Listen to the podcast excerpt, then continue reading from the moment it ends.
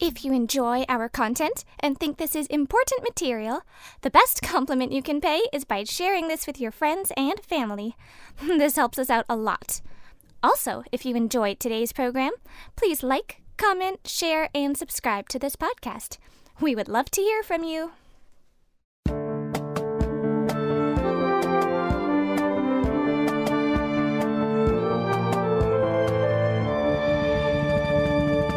Welcome to the Truth in My Days podcast, where we defend the Word of God against the challenges of men. The bad news bears. Now, we have previously looked at the story of the prophet Elijah.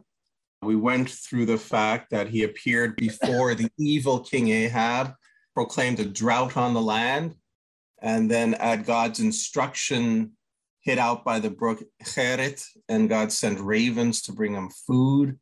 And then after that, he stayed with a widow at Zarephath, where God provided food miraculously for him. And Elijah raises the widow's son from the dead. We have then the drought ending and Elijah calling for his famous showdown with the 400 prophets of Baal. He triumphs over them, wins this great victory over the Baal cult, and that's followed then in chapter 19 by his inexplicable flight into the wilderness after he's threatened by the evil queen Jezebel. While he's hiding out, God gives him an object lesson. He shows him four signs strong wind, powerful wind, but the Lord is not in the wind. After the wind, an earthquake, the earthquake, the Lord is not in the earthquake. After that, a fire, the Lord is not in the fire. After that, a still small voice. God giving Elijah object lessons that God remains in control. He's not always acting in the spectacular fashion that Elijah expects, but God is in control. Nevertheless, Elijah continues to despair, and God says this to him. Gives him a few final instructions, and then he says, Elisha, the son of Shaphat of Abel Meholah, you shall anoint his prophet in your place. So Elijah is to be replaced, to be replaced by Elisha. So Elijah finds Elisha, the son of Shaphat, tosses his mantle on him, and Elisha follows him as servant. Elijah seems to be in effect in retirement now until Ahab dies and Ahaziah becomes king in Israel. And when he becomes injured, he seeks help from a false god, Beelzebub. And Elijah rebukes him for doing so. Ahaziah sends out soldiers after him, most likely to arrest him and finally have done with him. It does not end well for them. And we read this the king sent him a captain of 50 with his 50 men. And they order a man of God. The king has said, Come down. While God is still able to act in spectacular fashion, Elijah responds, If I am a man of God, then let fire come down from heaven and consume you and your 50 men. And fire came down from heaven and consumed him and his 50. You see, if you're out after the people of God and God wants to protect his people, he's able to do it. Doesn't matter how many people you bring with him. Ahaziah sends another group of 50, and the same thing happens. And then finally, the third one shows up. They're smart. They're, they're begging for their lives.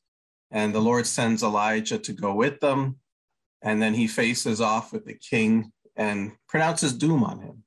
Because you sent messengers to Baal Zebub, the god of Ekron, is it because there's no God in Israel to inquire of his word? Therefore, you shall not come down from the bed to which you have gone up, but you shall surely die. And he did.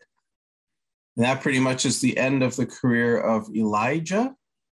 And soon after that, Elisha is with him when Elijah is taken up to heaven in a whirlwind. Second Kings chapter 2. Now, the men of the place, they're not sure Elijah's really gone. They think maybe God just deposited him on a nearby mountain or something. And they insist on spending three days looking for him.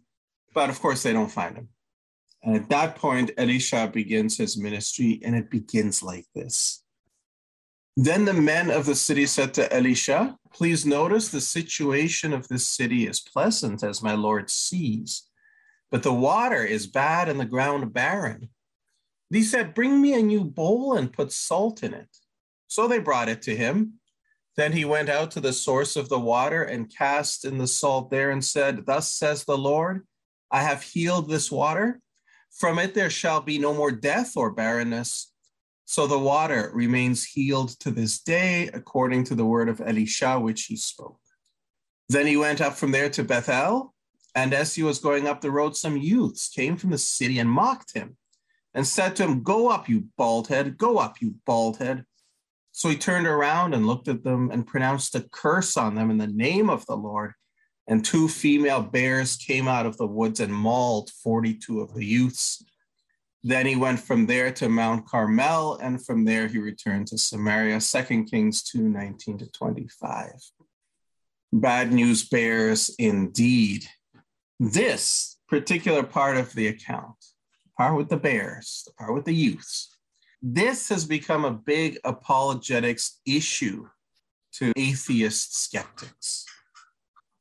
None of them seems to, to care at all about the 102 people consumed by fire from heaven shortly before. But for some reason, they take umbrage at the idea of bears attacking the youths, especially if you look at it in the old King James Version, which translates that as there came forth little children out of the city and mocked him. And there came forth two she bears out of the wood and tear 40 and two children of them. And wow, children. Ooh, that looks really, really bad. Now, it's not, don't get me wrong, it's not that atheists actually care about babies being killed. Atheists are all about killing babies. They have no problem killing them even for their own convenience. And they're certainly not consistent in their worldview. As Darwinists, they believe that humans are just evolved animals. So a bear taking out a youth really shouldn't bother them any more than, say, a bear taking out a fish. Nevertheless, this story is just too good for atheists to pass up when it comes to attacking the Bible, to show that the Bible is immoral, that God is evil. And so apologists have felt constrained to answer this. Because from our point of view, we do care about human life. We do not believe that we are just evolved animals, and atheist skeptics are attacking the Bible for this. So, what can we say about this story? Well, what the apologists generally try to argue is that what you see is not really what you get. If you read the story as is, well, yes, it really sounds bad, but if you look a little more carefully, you read between the lines, you do some good exegesis, and really it's not that bad after all. First, I will point out that these, these little children are, not really little children, youths, but you know, that's still not so nice. Okay, if we say the words translate youths more accurately, teenagers or young adults, well, but that's still not so nice, right? So, how about this? A gang of young hoodlums of various ages, led by the older ones, with all of them no doubt instigated by the pagan priests and idolatrous citizens of Bethel. Ooh, okay, that that's might be better. Well, how about this? The context suggests that these are not children, but Levites of the idolatrous shrine. And then that becomes this a large band of hostile adult priests serving the idolatrous shrine of the Northern Temple in Israel. Isn't that interesting? I mean, it goes from youths to teenagers, young adults to young hoodlums, instigated by pagan priests, so the actual Levites themselves, which then morphs into a large band of hostile adult priests and you just kind of might sense that there's some shenanigans going on here. This is not real proper exegesis. If you look at the Hebrew there, Na'arim, Ketanim, yeah, youths, you could probably youths would do it. There's nothing in there to suggest they are hostile adult priests, gang of young hoodlums, or let alone Levites. So you wonder how we got from there to there. Now, Na'ar can refer to a male anywhere from infant up to maybe 17 years old or even older. Katan does mean small or young or perhaps insignificant. So, as I say, youth is, is probably an okay translation. It doesn't have to be little children the way the King James has it. But the rest of these claims, there are no grounds at all for them. seems to be that they're trying to make the account more palatable for the atheist skeptics. It's not the only place where they do it. You go on to the next line about the go up, you bald head. Go up, you bald head. Now, that's you know, some insult that I could possibly take umbrage with myself. But the apologists will tell us, oh, it's not just an insult, you see. They're not just mocking him. They're telling Elisha to ascend like Elijah and get out of here. It's an insult to God. God has to respond. And Elisha's role is so important, he needs to establish his authority. But does he need to do it with bears? Elijah didn't establish his authority with bears. Elisha's credibility was that he washed the hands of his master Elijah, not had nothing to do with bears. But again, we're, we're trying to make it sound better. And then there's this part. Okay, the bears came out and mauled 42 of the youths. Well, uh, really, maybe they weren't badly hurt. Maybe they were just like little scratches. After all, I mean, there's 42 of them. They must have been staying and fighting instead of wisely running away. It's probably their fault, you see. You know, it's really what happened. It's on them, isn't it? Hmm. So there you go. There's your Christian apologetic response to the bad news bears. Youth doesn't really mean youths. Go up, you bald head, isn't really just an insult. Mauled doesn't really mean mauled. 42 means the youths decided to stand and fight, and that's why they got scratched. It's on them. Problem solved, right? Does that sound reasonable to any of you?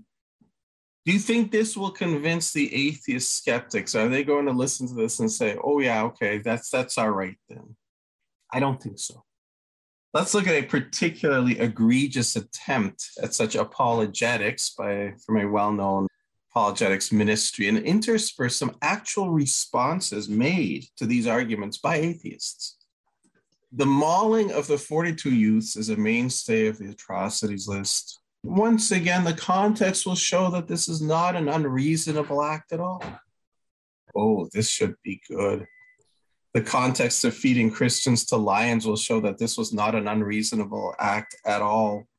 Paul just says, first of all, the word that is translated youths more accurately means teenagers or young adults. So 42 people mauled is still 42 people mauled, which of course makes it all acceptable. It's not like teenagers or young adults would mind being mauled by bears. So another atheist, thanks for clearing that up. It's just a matter of the correct emphasis. Instead of God send two bears to maul 42 youths, it's God send two bears to maul 42 youths. I can feel the God love now.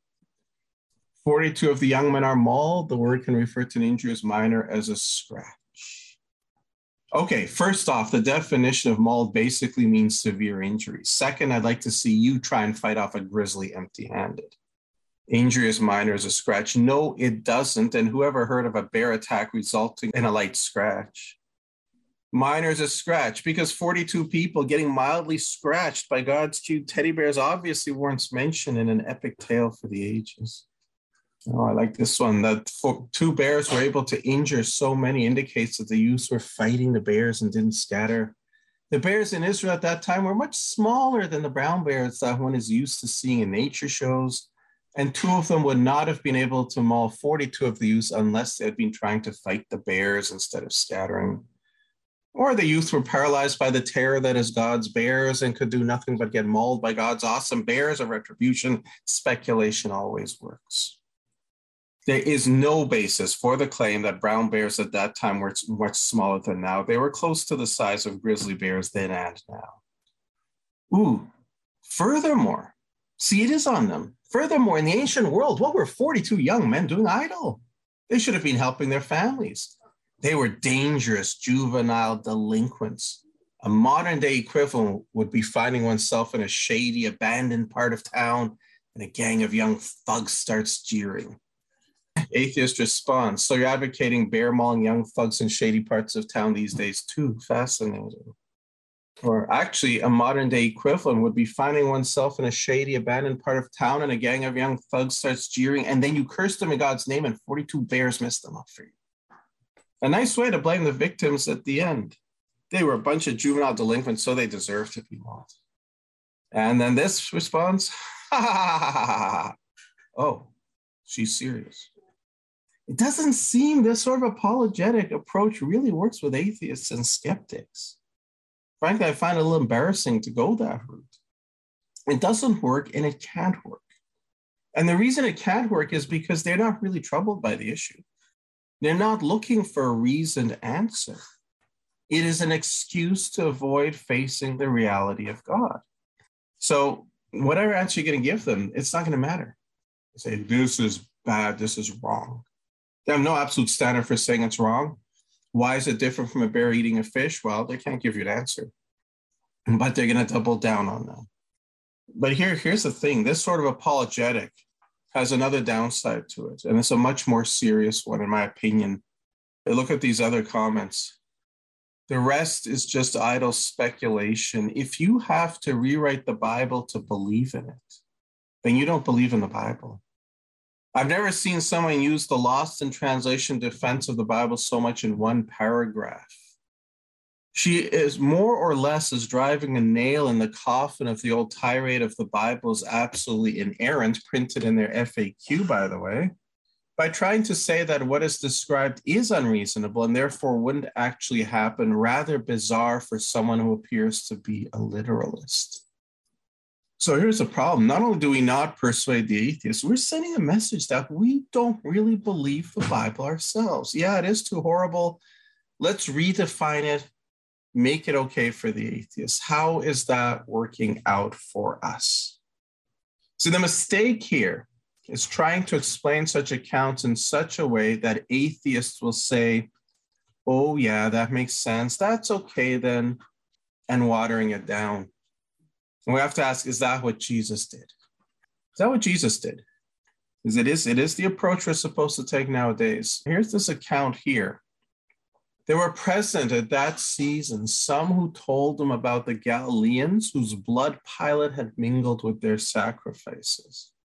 This was one of those atrocities committed by Pontius Pilate, where the soldiers attack a group of Galileans, perhaps he thought they were rebelling, and massacred them. It's terrible. Why do bad things happen to good people? Why did this happen? What are we supposed to say about bad things? We're supposed to say, I don't know why it happened. God was there with them. God was drying their tears. God was bearing them up. It rarely works. If people say, oh, if God is there, why didn't he stop it? Rather than just wipe our tears. That's how we're supposed to answer. It's not how Jesus answered. What did Jesus answer? Jesus answered and said to them, Do you suppose that these Galileans were worse sinners than all other Galileans because they suffered such things? I tell you, no. But unless you repent, you will all likewise perish. Ooh, that's not what we're supposed to be saying. We're not supposed to be explaining how well we don't know, but God just, you know, loves you like a in a pieces, like a senile grandfather He's never going to want knowingly let bad things happen to you. Well, look at what Jesus said. And he doubled down on it. He brought up another one they didn't even bring up. Those 18 on whom the tower of Siloam fell and killed them. Do you think that they were worse sinners than all other men who dwelt in Jerusalem? I tell you, no. But unless you repent, you will all likewise perish. There's no attempt on the part of Jesus to ameliorate these. They're, they're bad stories, they're bad things, but they're reality. Jesus doesn't pretend otherwise. He points out the wrath of God is an awesome thing. And he keeps bringing up more examples. Luke chapter 17, uh, he continues, says, In the days of Noah, so it will be also in the days of the Son of Man. They ate, they drank, they married wives, they were given in marriage until the day that Noah entered the ark and the flood came and destroyed them all. It's a lot more than 42 of them. Likewise, as it was also the days of Lot, they ate, they drank, they bought, they sold, they planted, they built. But on the day that Lot went out of Sodom, it rained fire and brimstone from heaven and destroyed them all. He's consistent about that, folks. He does not try to water down the wrath of God. Atheists may not like this, it doesn't matter. The wrath of God is real, and we have to give fair warning. Why do you think John the Baptist gave this warning in his ministry? But when he saw many of the Pharisees and Sadducees coming to his baptism, he said to them, Brood of vipers, who warned you to flee from the wrath to come? There is wrath coming. So if you have not gotten right with God through putting your faith in Jesus, don't put it off. It's not our job to try to hide this from people. It's not our mission to pretend that God is a senile grandfather who just loves everybody to pieces and will never execute judgment on them because he will. And we have to give them fair warning. If we don't, their blood will be on our hands. Wrath is coming, folks, maybe sooner than you realize. It's time to get right with God. If you haven't done it yet, if you have not put your faith in Jesus truly, not just lip service, folks, not just getting baptized in water, if you haven't actually put your faith in Jesus, I suggest you not put it off. Let's look at that story of Elisha and the bad news bears again.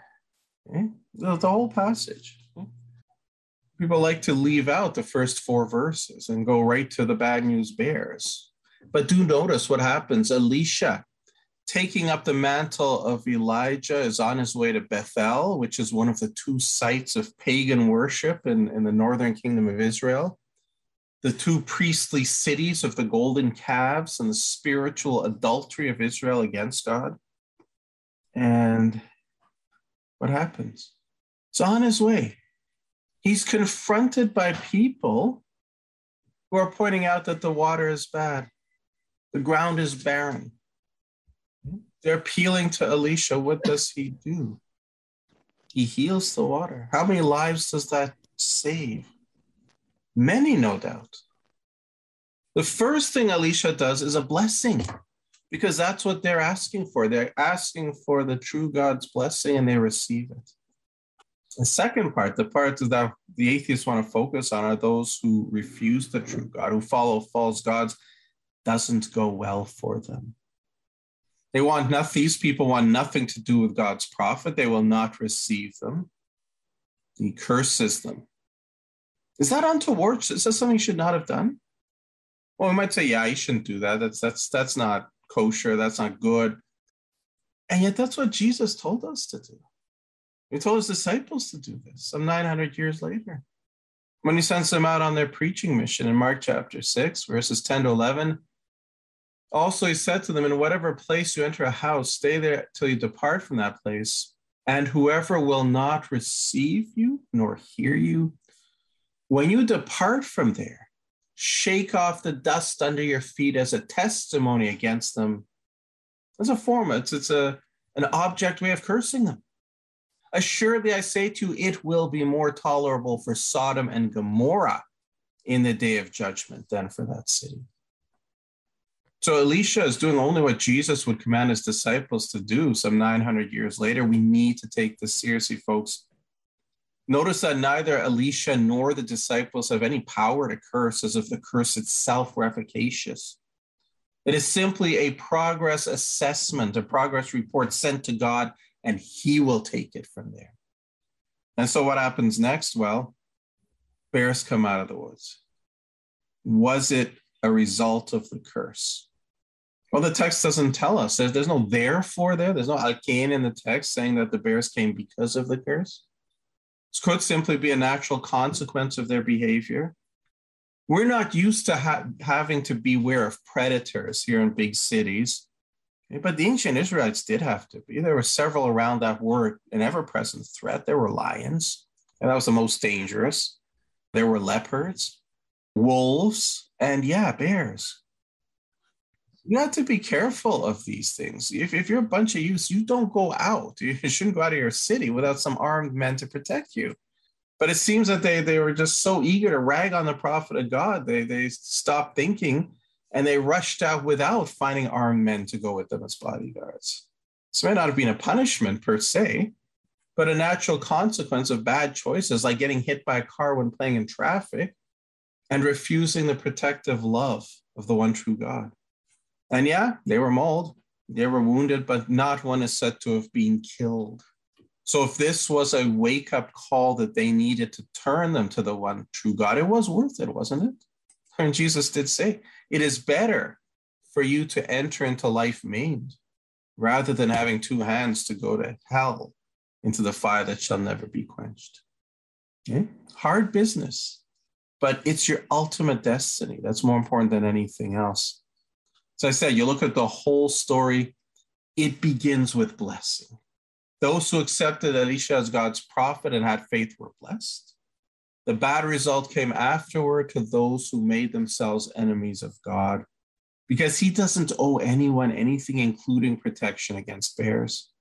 It's the same for the youth in the story, for the cackling atheists we heard from, and for us.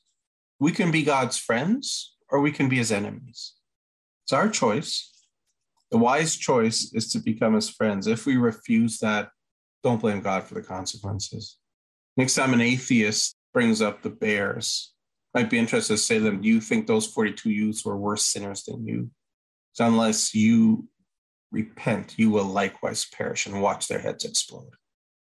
Thank you for listening to the Truth in My Days podcast with John Torse. We would love to hear from you. Please feel free to share any questions or comments you may have. You can reach us on Facebook, Instagram, MeWe, and YouTube. Simply search Truth in My Days as one word. Again, Truth in My Days as one word, no spaces in between. And you can connect with us.